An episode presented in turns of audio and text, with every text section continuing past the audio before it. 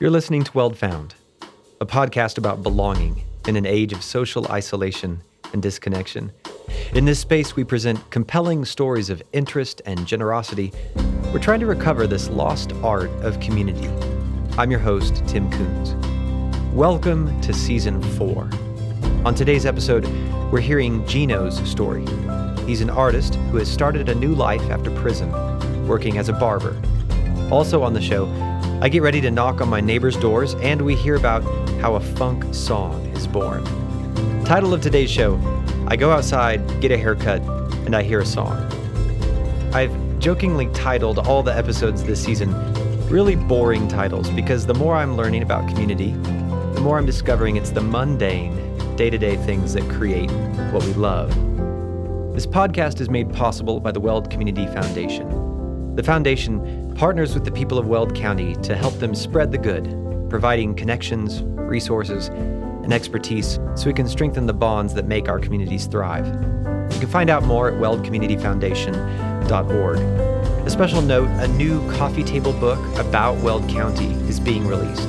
It comes out this fall by Colorado's renowned nature photographer John Fielder. The project was commissioned by the foundation as a gift to the community in celebration of the Foundation's upcoming 25th anniversary. The pictures I've seen from it are beautiful, and the people who love living here are going to feel so honored having these photos of home. Again, come by the weldcommunityfoundation.org and take a look. Pre purchase is happening April and May. The book releases in September. With that, let's start today's show.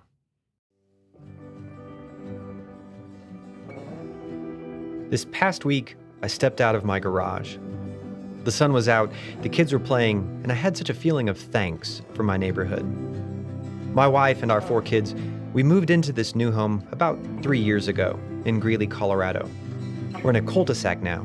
The kids have friends that they play with right in the front yard. We can walk to the park nearby. We love it in this new home.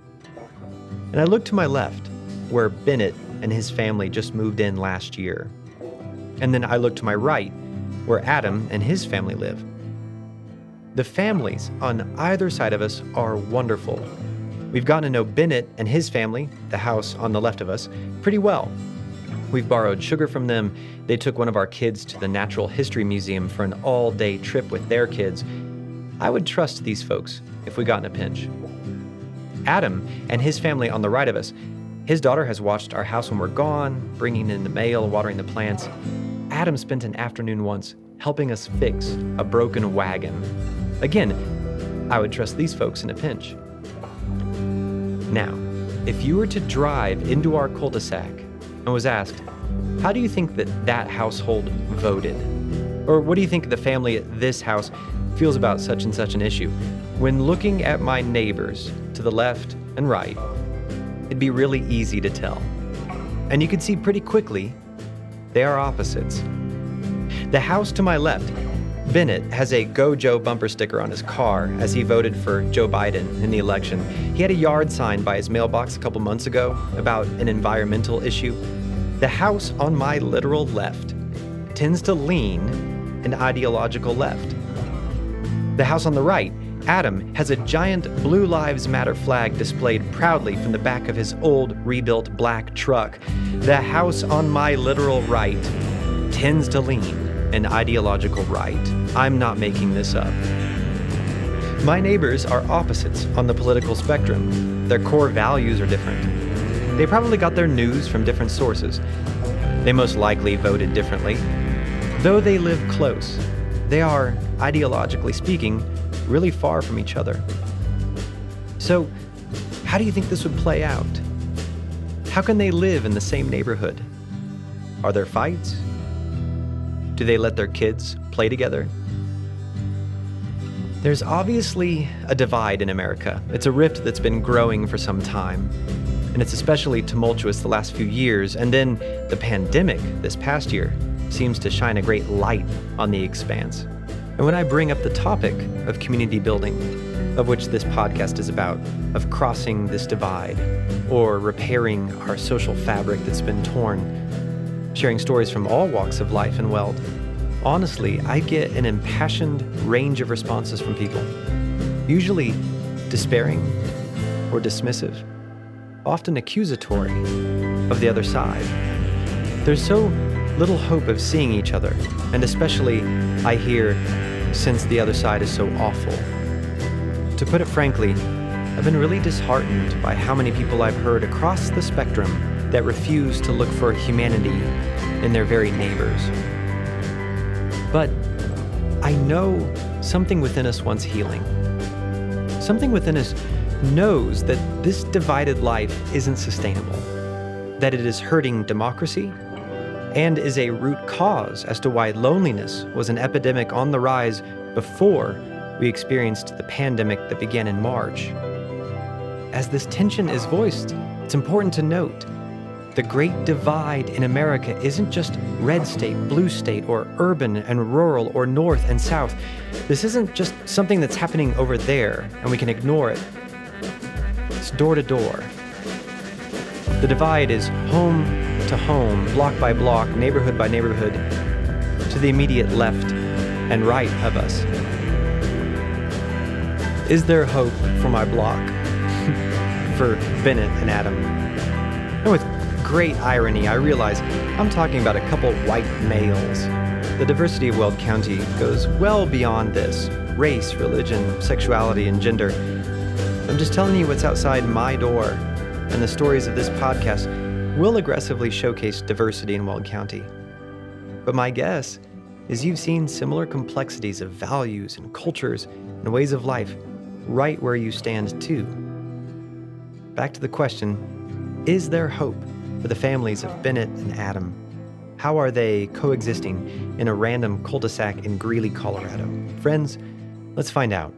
In the following episodes of Weld Found, I'm going to keep this story going for us to explore as a little mini series.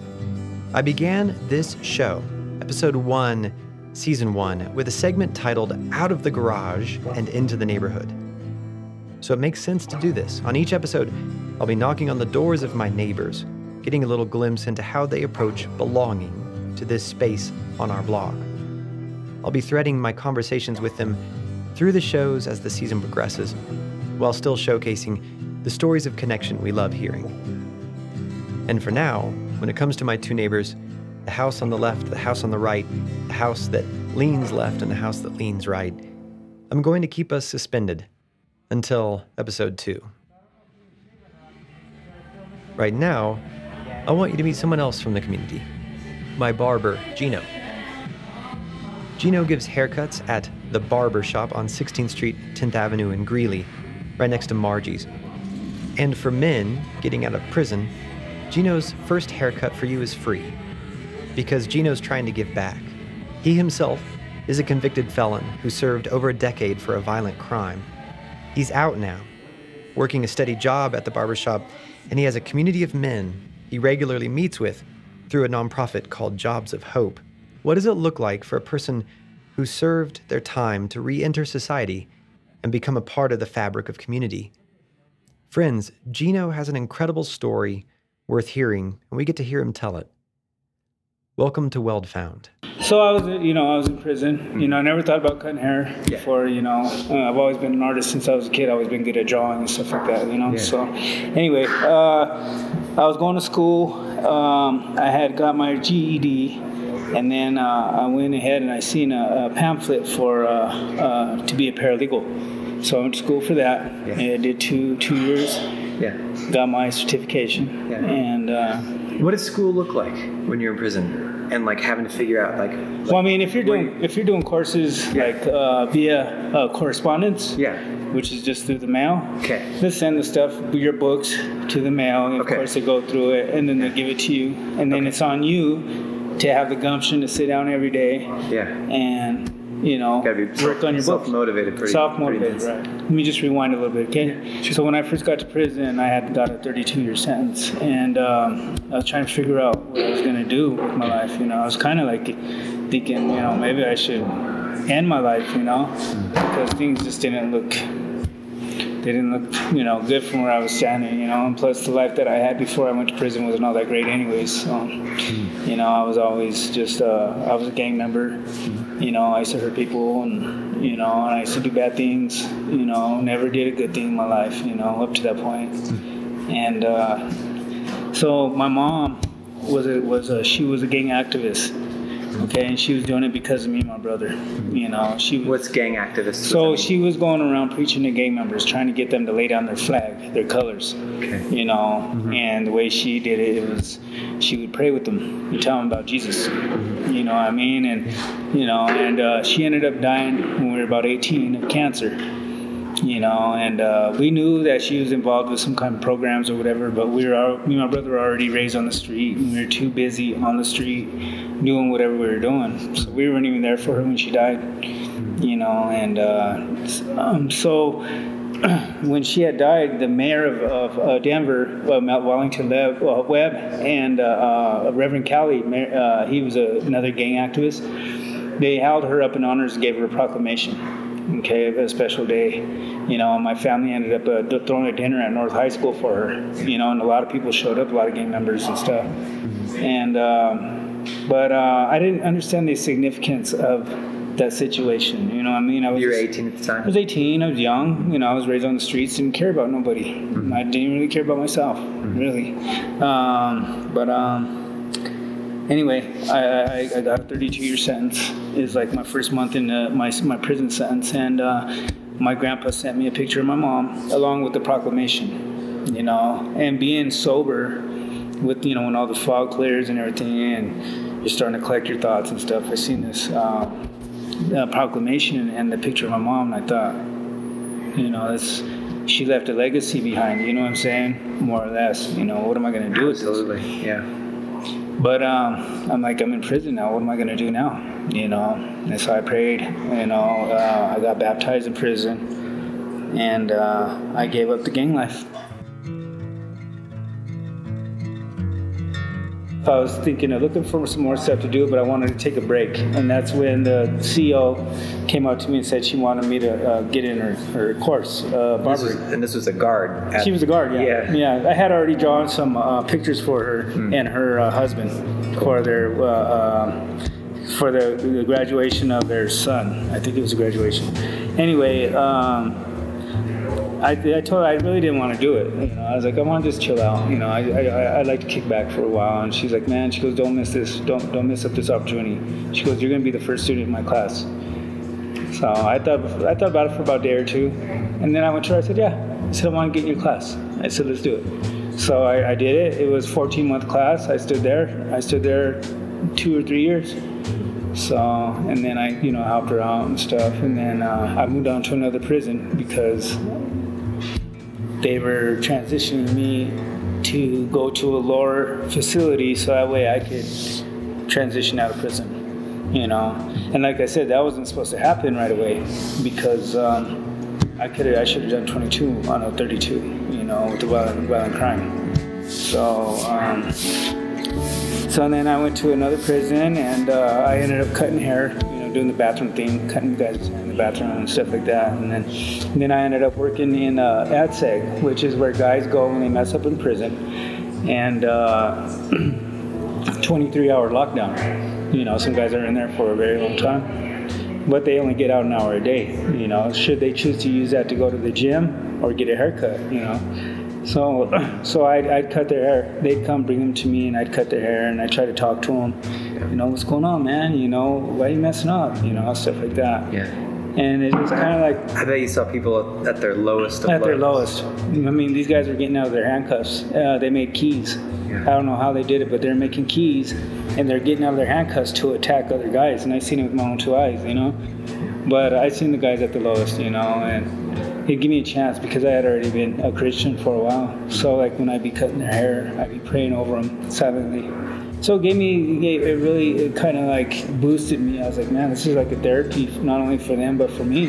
You know what I mean? I've, I've heard uh, that role of barber, that, yeah. or the, or the barber shop. It's, it's a community hub. It's a community like, hub. Like people come and, and talk, and um, it has that same kind of feel. Um, like a like a bar or a coffee shop where people come and sit mm. and mm-hmm. talk. Right, and, right. Um, yeah, I think that's a, that's a special role mm-hmm, like yeah. that people have. I try not to tell my story to everybody, you know, because not everybody needs to know my story. Mm-hmm. But a lot of the guys that do come through here, you know, I see that they're going through something. I tell them, hey, you know, this is me. This is where I've been. You know, this is me now. You know, this is how I got here. You know, if I could do it, you could do it. You know, that type of thing. Gino was so kind to sit down and share his story with me after I got my hair cut. This interview took place in the back of the barbershop on 16th. And we're going to keep hearing from him what his life in transition has been like getting out and getting involved in a group of guys that he can share life with. But I want to take a quick moment and reflect on something here. In another episode of Weld Found, titled The Longest Night, I interviewed Kimberly Pratt. She's someone who does suicide education and support services. And she spoke about this idea that so often in her line of work, uh, quote, I get the opportunity to be in a sacred space with people. I get the opportunity to be with them in the worst day of their life. I also get the opportunity to talk about something that people don't talk about. I get to open the doors of conversation and bring light into the darkness. Now, this is an extreme example of a profession, suicide prevention, where Kimberly finds herself regularly able to enter those sacred spaces where everything else in life, all the extra and superfluous stuff, has been stripped away and you're left with what's most important.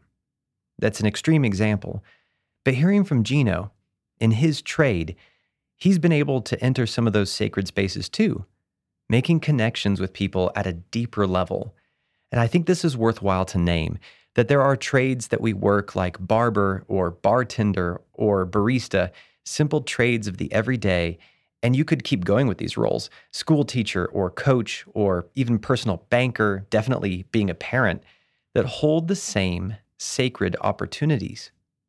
I think Gino reminds us to look for those sacred places, those moments where we're living life, the everyday, usual life, a haircut, grabbing a coffee, running a business, and our interaction with people. It might open a bit, and we get the opportunity to be with someone who's having a bad day, to hear someone to talk with someone and go beyond the usual conversation to something more open or vulnerable. And we can bring a little light into these sacred places. A common interaction can become an opportunity for connection and help. I think it's within these sacred spaces that the bonds of belonging, which usually take a long time to grow and form, are sped up a little. Let's close our story now with Gino. He talks about getting out of prison, coming to Greeley, and meeting Pres Montoya, who for years helped lead Jobs of Hope. We'll hear about what this community has meant to Gino. And then I'm going to introduce us to Ernest Cienfuegos Baca. He runs Jobs of Hope now and has a fascinating perspective to share. Thanks for letting me take a moment to reflect on the sacred community that can happen with something as simple as a haircut. Here's Gino again. So when I got out, fast forwarding a little bit, I got married. I got married when I was in prison, but uh, I uh, got out and I, me and my wife moved to Windsor. You know, we, we were doing good, and then uh, things just kind of fell through between us, me and her. And I didn't. About what time of yearish was this? So this was 2019. Okay. Yeah, 2019. I had got out, went to the halfway house in Denver did that with flying colors. I got out uh, within four months. I was out of the halfway house, and there was guys there a year and a half and still on level one, and you know I hit level five in like within four months. You know I just started working and, and doing what I was supposed to be doing. You know, and uh, so me and my wife moved up there, and uh, things kind of fell through between with with me and her, and um, so when I moved out, my pro officer moved me here to Greeley. So when I moved here to Greeley, that same day that's when I met when I met Pres Montoya. I was down here at the Pro House on 14th. Yeah. At the time, Pres Montoya was in charge of yeah, he was in charge of right, right. And uh, he knocked on the door. I opened it. I was like, "How you how you doing? Can I help you?" And he was like he gave me a big old hug, right? I was like, was that surprising? Yeah, very surprising. I was like, who is this dude? You know, I was like, you know, but I'm always welcome to a hug. You know yeah, what I mean? Yeah. So I, I, looked at him. I was like, who are you? Like that. And he goes, my name is Pres Montoya. He goes, I run Jobs of Hope right down the street. Mm-hmm. And uh, he goes, I. He goes, your name's Gino, right? And I said, yeah. He goes, you should come by. He goes and check out what we got going on over there. Said, okay, I'll do that. He goes, come by Tuesday night. So I went over there and they were doing the Men of Valor. Um, I believe it was, uh, um, I think it was on responsibility. Um, I think that's what it was. But uh, uh, I sat there and listened, and there's a bunch of guys there, and they're participating, you know, and they're, you know, they had their heart in it, you know. I mean, I was like, man, this is where I need to be, you know. So every Tuesday night, I go over there and, and start doing their little class, and um, my wife had um, taken me off her insurance, you know, which I had a have a SR22 so right away, it uh, um, it uh, uh, my insurance, or my license was revoked. You know what I mean? So it was like you know that was a bad thing. You know what I mean? right away, I started panicking. And I was walking out the door. I was gonna go see if I could. There somehow I could go get my license back on par and Pres happened to be pulling up and he's like where are you going? I was like man i need to go get my license. I said they're just telling me right now that my license is revoked.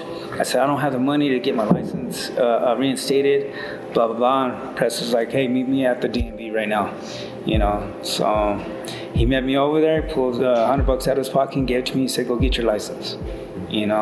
I mean that's what kind of people they are you know? Awesome people you know? I didn't know i don't know anybody who would ever do that to me for me you know what I mean? Nobody. At least I didn't know then. You know what I mean? That was like the first act of kindness anybody's ever really done for me. You know what I mean? Outside of my circle, you know, I didn't even know these people. Yeah, that's awesome. Yeah, that's yeah. pretty awesome. I mean, it, builds trust immediately. Big time. Yeah. I mean, I, I, had tears in my eyes and everything. I was like, man, I can't believe it. I didn't feel obligated, but I felt, you know, this is my home right here. Mm-hmm. I feel more comfortable here in Greeley than I do ever did in, in Denver. I felt like there's more people who care about me here in Greeley than there ever was in Denver, other than my grandma and grandpa and my uncles and aunties, you know. So um, I decided to stay here. Yeah. So and then I've been doing the Jobs of Hope Thing, mm-hmm. you know, going to the Men of Valor uh, round table. Um, when I, I when I yeah. Ernest over at Jobs of Hope, he's such a good guy. You know, they don't judge or anything like that. Mm-hmm you know, I asked him the other day, is there anything that you guys need me to do? And he's looking into it right now to see if there's any type of community service I could do for them. Mm-hmm. You know, I just want to get back to that program. It's, I think it's a really, really yeah. good program. Yeah. Well, you mentioned that you do haircuts. Yeah. Uh, for for guys that. well, I mean, if guys are there, you know, and if they need a haircut, all they got to do is call me or ask me, and I'll cut their hair. Doesn't matter. First one's free. Yeah. yeah. First one's I free. Yeah. You know, get them on their way so they could go find a job and and and do what they got to do like I said, uh, like my appearance or whatever, I can't help the way I look, you know. And if somebody chooses not to talk to me because of that, that's fine. But you know what I mean? I mean, I have a story, you know what I mean? And if you want to listen to it, I'll tell it to you. If you could take something from it, cool. Then, then, then I'm, uh, that that that bring me joy. That bring me, you know what I mean? Huge thanks to Gino in telling his story. We're going to talk with Ernest here in a moment, the executive director of Jobs of Hope. He's going to give us some insight in their good work in Weld County. Before we do that, I wanted to talk about a theme I've started noticing when it comes to this season of Weld Found. Several of the stories I've been capturing on audio, a lot of them are hitting on a simple idea worth noting. If you want to help someone in the formation of their self, to change someone for the better, put them in a good community. Let them be a part of a group with similar hopes and plans. I know that sounds really simple, this idea was presented on another episode of Weld Found. In the episode, She Escaped, Megan Lundstrom, the executive director of the Avery Center, tells her incredible story of how she got free from the sex trade. And she talked about how she now works with women trapped in similar situations. It's called pimp controlled trafficking. She does research now on how pimp controlled trafficking meets all the criteria of a cult. It's called cultic theory. There are financial chains and emotional chains, and a completely dominated culture that one finds near impossible to escape from. Your whole life is wrapped up here, and dependence is absolute. You should listen to the episode. Her story and her research is so powerful. Again, it's episode five She Escaped. So, if you can get someone out of that type of destructive culture, a cult or a sex trade or a gang, that's great, but you can't end there. You have to introduce the person who escaped into a better, healthier culture where they can heal and flourish, a community where trust is built and virtuous challenges are made, a space of healthy belonging. Ernest met with me at the Jobs of Hope offices on 10th Avenue and 13th Street in Greeley, Colorado. He gave me a tour of the home there and showed how they've converted a couple of the rooms into basically a one stop shop for someone getting out of prison who is now homeless, as prisons are releasing people now without having them line up housing anymore. So, clothing, some basic needs items, even a shower is available at the house for them now. Jobs of Hope was founded in 2013 for the purpose of providing support for men seeking to re enter the community and obtain a better quality of life.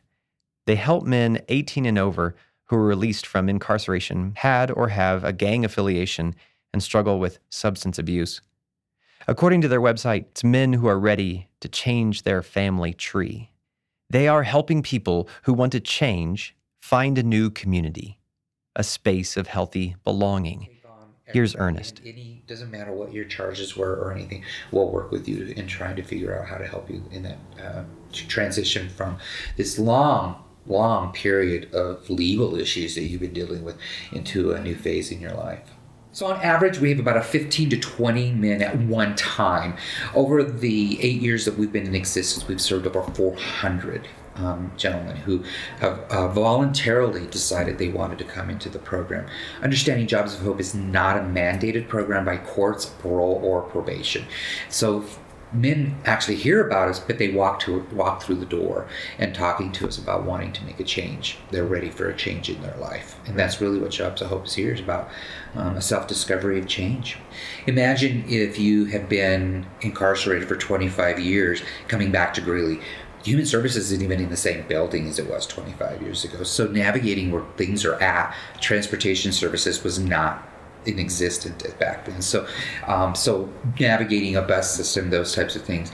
Uh, we had one gentleman, just to give you a heads up, and um, he's our senior uh, client, as I was calling. He's 63, was incarcerated for 29 years, and he told me he had heard about Jobs of Hope in prison, um, but when he got out, he couldn't find a payphone to call us. He didn't even realize there were no more payphones. So, with that particular gentleman, we're doing everything from teaching him how to use a cell phone, how to use a computer. He has no clue how to use a computer.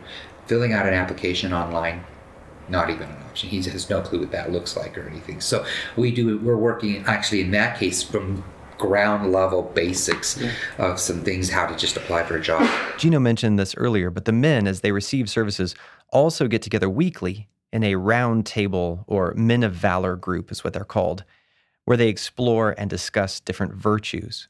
Ernest gives some details on these small groups. The brotherhood that's developed within these walls also support each other. So the men support each other. And there's a lot of topics sometimes they're talking about, whether it's relationships with their family, their children, um, their spouses, or whoever. They can support each other in, in this phase of their life, in this next chapter that they're moving into. Some of them are pretty tough. Um, you know, forgiveness got to let go. You got to forgive, and you got to move to move on to that next phase in your life. Um, accountability, just being accountable for your own actions, and and uh, restraint, being able to just hold back sometimes and not say what you really want to say, uh, which is not which is really difficult when you think about the gang and prison population. Most most likely, pretty outspoken and you know you do something or say something, you're going to hear about it, right? So here in the real world, where you're working with an employer, you got to have some restraint. Let's talk about how to communicate, and then um, conflict resolution are part of those values, and uh, hope is another value. You know, hope is is what we're hoping for, and that you're hoping is that to have hope and move on and, and be able to to to forgive and let go of things from the past so that you can see what your future looks like. It's really what we're trying to do is create an, a, a, a community where you feel um, as though you, you're a part of. That's exactly what happened when they got in trouble. They joined a gang, a community of people who, for whatever reasons, you know, um, um, individuals decide to do that, they are looking for something, looking for. A lot of times I hear um, stories of gentlemen. Matter of fact, one of our uh, gentlemen said that he joined a gang at very young age. He was 15. He didn't have a father figure, so he was looking for a father figure, and gangs ended up being that father figure for him right or wrong or whatever um, the truth is is that's exactly what they're looking for they're looking for a community where they can feel as though everybody's going down the same road as they want to prison ministry and, and working with the particular population, this particular population, is really all about hope. Um, whether you agree or disagree that incarceration um, changes people or not, what the most important thing to recognize is that in the end, they're all our brothers and sisters, and we're here to help them with that transition when they're ready. And so that's what Jobs of Hope is all about. It's about creating a hope, an environment in which gen- gentlemen can come together and support each other and know that they do so without that we do so without judgment and that we're here just to make sure that we're here to support you in that path it's a journey um, jobs of hope is a faith-based organization no different than if your journey's with god. He's with you all the time. And so he walks the walk with you and that's what jobs of hope does here. We walk the walk with these men and we support them in whatever their holistic plan looks like. And it looks different for each one of them. I have such gratitude for the work of Jobs of Hope in our community. Huge thanks to Ernest for sharing about what's going on. The title of our show today is We Go Outside, Get a Haircut, and Hear a Song. And we're at the last part now. How many of us are really missing live music? By far, one of the best live bands to catch in Weld County the last few years has been the Burroughs, a funk band that plays originals and covers and knows how to lift a room. I've featured them a lot on the podcast. Part of this is because I know them, but also it's because they really embody what this podcast is about. They're a large group of musicians, a nine piece band with a horn section, but they've always said that their friendship comes first, then the music. And that bond is evident when you see them live.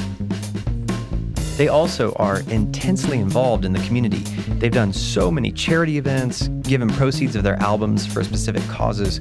When the pandemic hit, they immediately put together a fundraiser for the Success Foundation, which supports the students in District 6 school systems in Evans and Greeley.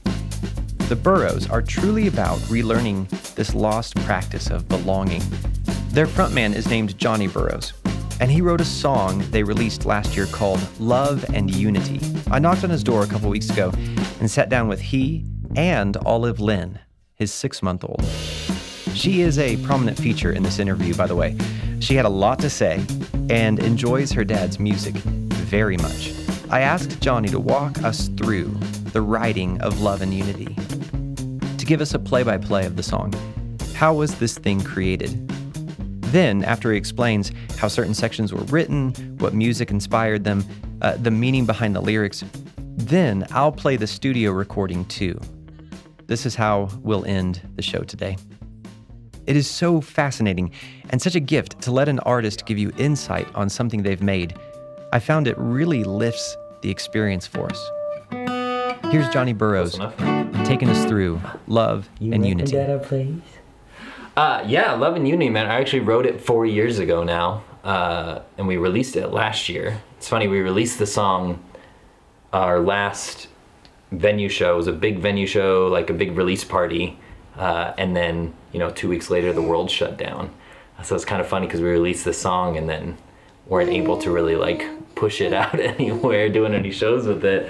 Uh, but I wrote it four years ago.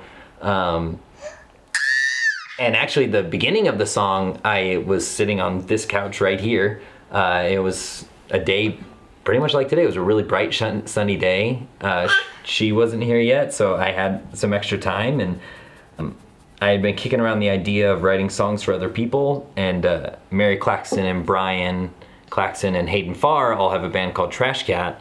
Uh, and one i think mary claxton is unbelievable songwriter. So she inspires me all the time. So i was like I was thinking, oh, I want to write something for Trash Cat that kind of has what Mary would do, um, but is like a little bit funkier. Uh, so I started playing like I just like sat down and just played.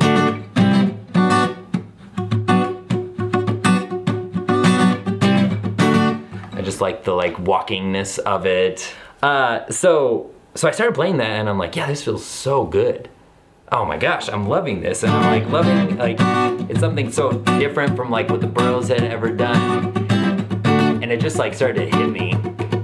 And then I immediately was like, oh man, this is like a song. My, my go-to immediately is just start writing a song about unity or bringing people together, uplift. Like that's just my go-to. If I start sitting down and thinking of words, that's what starts coming out. So then I started playing it, and I'm like, yeah, this needs to be a song about like coming together. Okay, yeah. Oh shoot, I think this is gonna become a Burroughs song. I think I'm gonna steal this back because I'm just feeling this so much.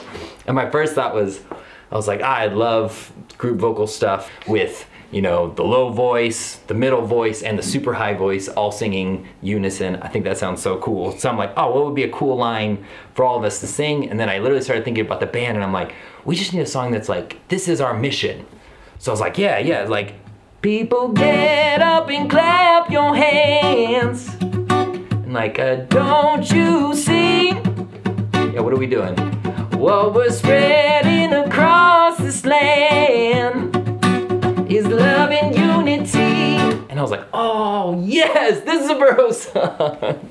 like it just, and it doesn't always happen, but uh, as you know, as a songwriter, there's there's a lot of work that goes into things, but there are those beautiful like, you know, heaven to earth moments where things just like flow right through you. Connect, you connect into something so much bigger, and it just comes out. So those words just were like there.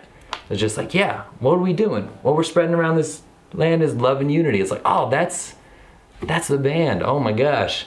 Uh, so, so I had that riff, and then I just started thinking about like, um, okay, you know, it'd be cool if it just kind of stayed in that.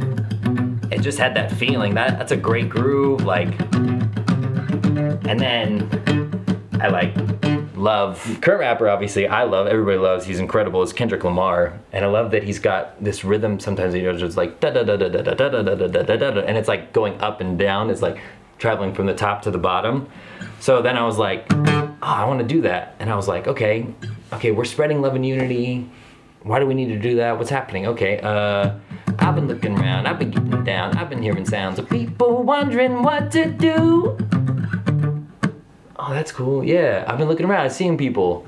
But what's great about this band is like, oh, we're together. So it's like, when I'm with my crew, I can feel the love. I'm light as a dove. Gotta give it up to everyone who's living proof. This world is more than just. And I was like, oh my gosh, what? And that's actually the second verse, but it was like, give it up to everyone who's living proof that this world is more than just. And I'm like, just what? And I'm like, oh, it should change there. So I thought I'll take the one chord, like the the key of the song, it's in D, and I'll just take it to a minor, like old blues trick, go minor major, uh, and I'm like, oh, this automatically gives it a different vibe, and I'm like, okay, what do what annoys me most in the world? Social media, like, and what do I think is a cancer on the world? Social media. Uh, uh, so I just started thinking about obviously what you know, it was four years ago, so like the dissension was growing rapidly all around us, and and the idea of camps was growing quicker, getting more and more and more and more toxic, uh, and so I just started to think of like, oh, what's the actual, what is happening? I'm like. Everyday people talk with their fingers. I thought everybody's just talking, typing. Stinging words whose poison seems to linger drawing lines and searching for the ringer. I thought about like drawing lines between each other and then searching for the ringer, like the ringer in a in a in a uh, competition. It's like I'm gonna type this and then everything's gonna stop, but it never happens because all it does is spur more animosity. Um, so just this like minor thing just led me to this place where I'm like, oh, this gives me an opportunity to talk about the things that are making me sad, that are annoying me, the things we're coming against. Talking round and round while feeling crazy. Calling for action while being lazy. Those two lines, like, I just, I'm a proponent of talk is cheap. One of the things that annoys me most in the world is everyone can point out what's wrong.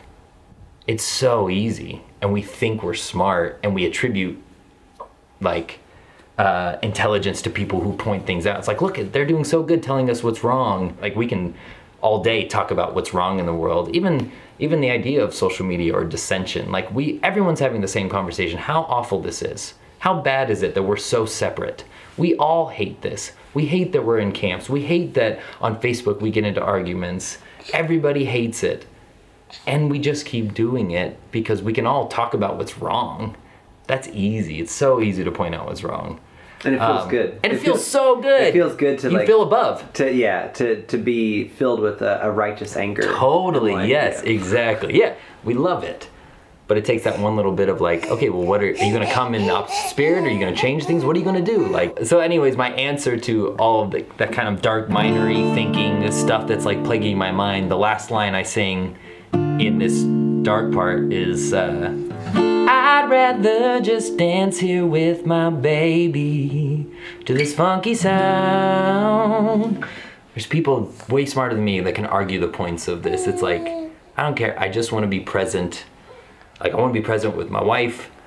Uh, I want to be present with people like that are unified in this idea of love and unity. Like, yeah, that's not gonna. I, I got no like delusions of grandeur that's gonna solve the world's problems. Everyone's just gonna come together and hug. That's not gonna happen. But for me, I'm just like, man, I'd just rather dance with people that want to dance. Well, but also like you're actively creating that space. Like, Exactly, Like, like in a live show, you're actively creating that space and saying, "We have this moment now." Totally. There's got to be some healing here. Right, exactly. Yeah, and then that's the song too. It's and it's then inviting everyone to be like, okay, yeah, here's all the stuff that we all know we don't like, but for this moment, let's just let's just let go of that and just all be human beings in this space. And again, that's what's so beautiful about those spaces that allows us to be human beings and just enjoying something that we all connect on. Yeah, man. So then taking that song to the band, like it just got funkier and funkier. And then we were fortunate. We brought in Eric Krasno, uh, who is an unbelievable guitar player, producer, and produced the song for us. And just like, again, take it to another level. It's so great to work with the producer, and he made it even funkier than I thought it could be. Uh, and uh, yeah, and it just became this song that is exactly what it was always. Yeah, Olive. Came this song that's always what it was meant to me. It was just a call to action, and that action is it's pretty like obvious love and unity. It's just about come together. Let's uh, let's look at each other as human beings, and and most of all, let's have a good time uh, together. Everybody come together now. Cause this groove that we are putting down ain't about to wait for you to decide the why, the what, the how. Step on the floor and settle in. Let this beat be your medicine. No, this ain't a debate. Listen to what we say. We your teachers, teach your lesson. Get up and clap your hands. Oh, what it is. Don't you see what we're coming with now? What we're spreading across this land. Go on, tell. It's love and unity. You know, I think some people are trying to come against it though. Everyday people Whose poison seems to linger. Drawing lines and searching for the ringer. To shut it all down. I've been around, I've been getting down, I've been hearing sounds. People wondering what to do. But when I'm with my crew, I can feel the love. I'm hot as a dove. Gotta give it up to everyone who's living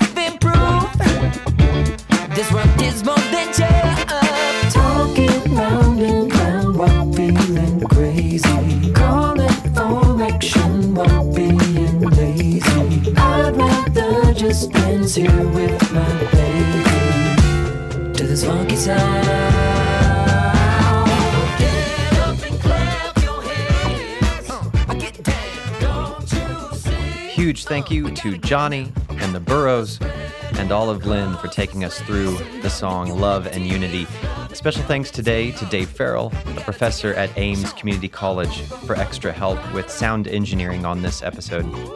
And thanks to Ernest and Gino and Jobs of Hope. Thanks for sharing your stories. As always, thank you to the Weld Community Foundation for making this show possible. For more information on the foundation or the coffee table book by John Fielder titled Weld County, head to weldcommunityfoundation.org. You've been listening to Weld Found. Please like us on social medias, rate the podcast on iTunes, share us with a friend. And again, thanks for listening.